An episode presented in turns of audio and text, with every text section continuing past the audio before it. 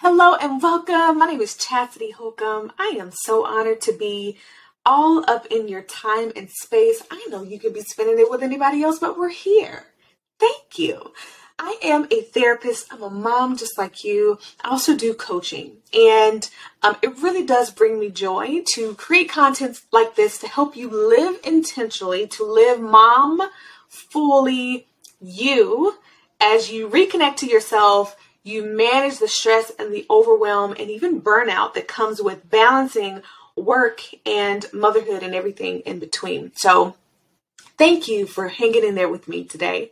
Before we hop in today's topic, I want to remind you that I have the free five day reset challenge that is available to you in the description. This challenge is all about reconnecting to what feels good to you and connecting that to this particular season of your life. Motherhood changes us, it changes the way that we function in a lot of aspects of our life. Sometimes you forget what's important to you and you just need a little reset. You know what I mean? So go to the description if that sounds like something you'll be interested in, and you can start the challenge today. About this whole burnout situation, there's a lot of different definitions out there about burnout and what it means and how we get it. But you know what? I think burnout is best described on an individual basis because what might feel like burnout to me may not necessarily feel like burnout to you. You may have a much greater capacity for stress and change and transitions than I do. And so instead of necessarily sticking to a definition, right? So you see this list of you're doing this, you're doing that, you're doing it, and it goes on and on. You're like, I don't have that, I don't have that. So I must not be burnt out. I don't want you to go by that. I want you to tune into yourself and listen to your specific signs, right? And so today is walking through some of those signs that you can think through and really just help you um, set up your own framework, your own blueprint to kind of diagnose yourself. Is is this burnout? Is it gas? You know, have I just had a bad day? What is it? Okay. So the first thing is when you are experiencing burnout, whatever that looks like to you, your capacity had has decreased, you're feeling tired, you have low, very low motivation. One of the things that I have noticed with talking with tons of my clients um, over the years is that everything feels harder. It doesn't matter what it is.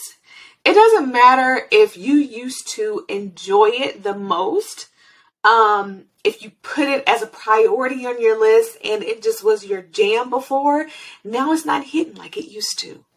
It feels hard, right? So things like take work, for example say that you loved running a good meeting. Now, I don't know a whole lot of people that like meetings, but you did.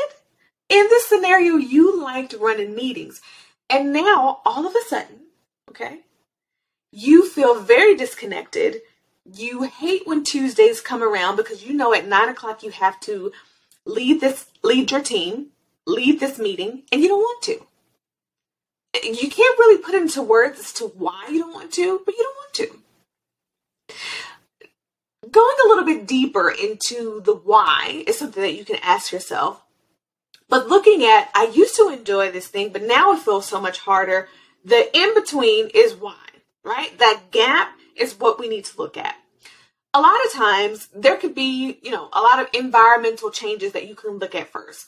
Are there some changes, transitions that have recently happened that kind of sparked these feelings all of a sudden? Or can you backtrack and say, you know what, I actually started feeling like this uh, in June. I actually started feeling like this five or six months ago. I actually started, you know, can you track it back? One of the things I love about um, journaling, which you aren't journaling, this is your reminder to try it out, um, is that you're literally documenting your life. So you can go back and look through your journal to see, you know what? This isn't the first time that I've gone through this particular challenge or felt this particular way. This has been going on for a long time. I know that I've done that before. I've said, I've never, I've never had this tough of a time with a blah, blah, blah. And then I'll do a fact check through my journal. And then I realize the lie detector determined that it was a lie. I indeed did go through something that challenging. And I did indeed feel those hard things. So think through is this something that changed in my environment that, that's making this hard?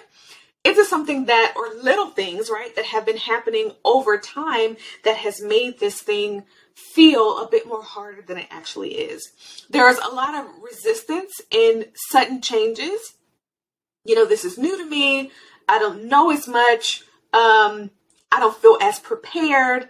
You know, us overachievers, we like to to know what we're getting ourselves into, right? We we like to know the plan so we can stick to the plan and not only stick to it, but over overdo it. Okay, I want that's the plan. I want to do better than the plan, right? But if it's new, you have no blueprint. You have to create it step by step, and so the resistance might make it feel harder. That could be an option, but the other option could be there's a there's a disconnect between what's happening. Maybe you've been doing it too hard for too long.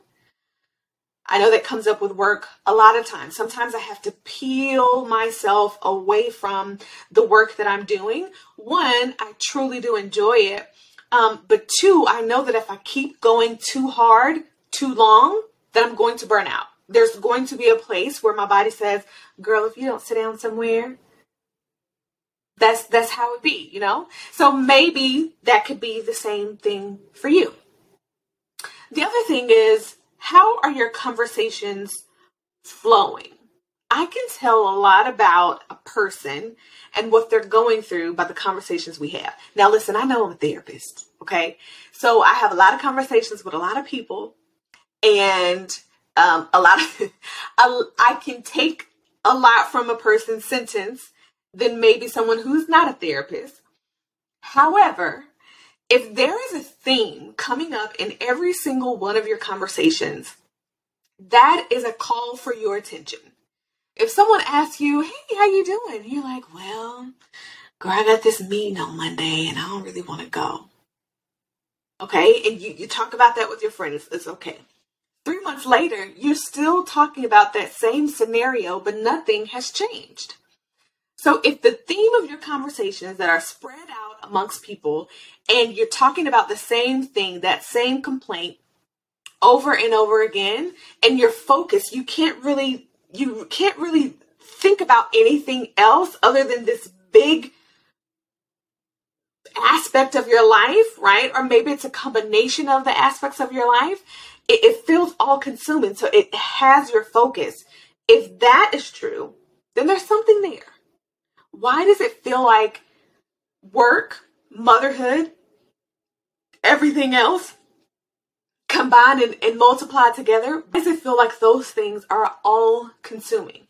There's nothing else in the room. There's nothing else in the world to talk about. It's only this. It's only this. If that is the case, when you when you are that zoomed in on your life, typically it's the more negative experiences of your life. When you're that zoomed in, you don't have the capacity to think about all of the other things that are happening around you. The the lighter moments, the the fun moments, the moments where you learn something different, the moments of growth, the moments of intention, right? Because you zoomed in on this particular focus and it's it's consuming you. But what if you zoomed out? And what if you try to zoom out but you can't? Then my friend, I think I think that's a sign. I think it's important that we listen to and take inventory. I talk about this all the time to the patterns that you are um, displaying, right? This is one of them. Those conversations, and maybe you ask, you know, maybe you ask the people that are close to you, you speak to them on a regular basis. Hey, like, I feel like every time we talk, I'm talking about this. Have you noticed that? And maybe say, yeah, you really be into that. Or maybe just say, no, I haven't really noticed it that much. Or I know that you brought it up and you sound really down about it. How how is it going now? Or whatever. Just ask them or think through some of the things of your conversation. It could be pointing or alluding to the fact that you are burnt out or burning out in a particular aspect of your life. And before it gets bad, bad, it just needs a little bit more attention, more strategic attention. Or the fact that you just need to zoom out a little bit um, and focus on other aspects. Okay. So, one last thing here that I want to talk about is that your decisions big or small, are filtered through the intensity of the effort that you need to put in. So this is kind of related to the first one where everything feels harder. But this is this is more so around decision making. Maybe you are the type that you know used to love to go to the gym. We're just going to use that as an example. You used to be in the gym living your best life, okay? But now all of a sudden, when you think about it, something that used to bring you joy, you think about it, it's like, I gotta get out of bed, find my clothes, put the clothes on, get in my car, drive, get out the car, go work out, get in my car, go back home. You get the picture? It just feels like the intensity of the effort involved in that decision it's a complete turnoff. I'm not doing it anymore. I'm not going to the gym. I'm not going to make dinner. I'm not going to put in that extra effort to write that email. I'm not going to um, call my friend. All of the things that probably bring life to you, right? That pour into you. Some of those things are like, no, I'm not doing it because of the intensity of the effort. Just like with everything feels hard, looking through why, why that is but also um, it's kind of like a, the chicken or the egg scenario. Sometimes we think that, okay, I'm not going to do it and I'll just wait until I have the motivation to do it. And then I know it'll make me feel better. But sometimes, right, it is doing the thing and then feeling better. But when you are entering into burnout or you already are burnt out, that can feel impossible. And so calling that flag, calling that that sign and be like, oh, okay, there's something here. And, and the importance of all of this really is so that you don't get to the point where your crisp is feeling like bacon, okay? Where you don't get to the point where your burnout really starts to look more like depression or your burnout really starts to look more like anxiety than it is a situational type of event. Um, and so being able to take witness of all of these signs that are happening around you and within you, I believe can help you be able to do that. So these three signs around everything feels harder. Why does it feel harder? What is it in particular? What aspect of this feels hard and why? And then if you are focused on something in particular and you're talking about it all the time and you're you're talking about it in different conversations at different times. Why is that? It's telling you something. It's revealing something to you if we would listen to it, right? And then the last one, thinking through what decisions have I made or not made because of the intensity of the effort that was involved. I thought there were way too many steps. I didn't have the energy or the capacity for it. If it was indeed a decision that worked out well for you, okay, you know? But if it was one that could help you in a healthy way, help those around you in a healthy way that didn't sacrifice you in the process, just, you know, dig a little deeper. See what that's about. Ask yourself, I wonder why that is. There are some, so this is more like preventative, um, preventative care for burnout.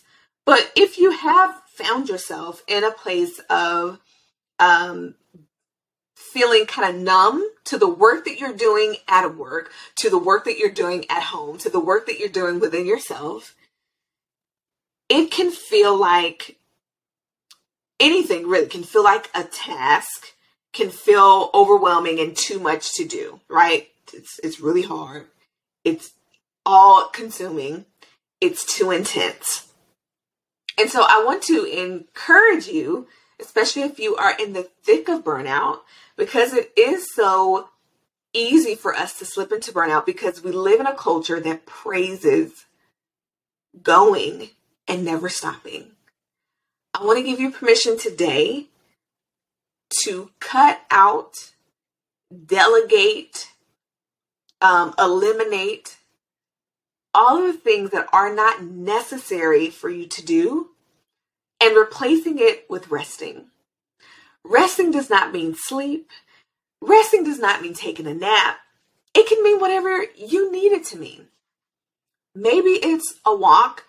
Maybe it's instead of taking 15 minutes to eat your lunch, you take a full hour and you slowly chew every single bite of your food and you're not rushing, okay, okay, okay, I gotta get back to work, right?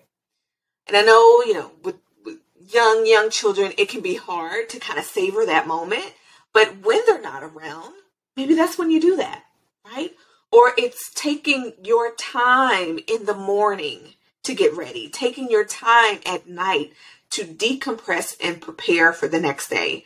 Rest in the form that feels good and restorative to you will always be extremely helpful when it comes to recovering from burnout. Okay?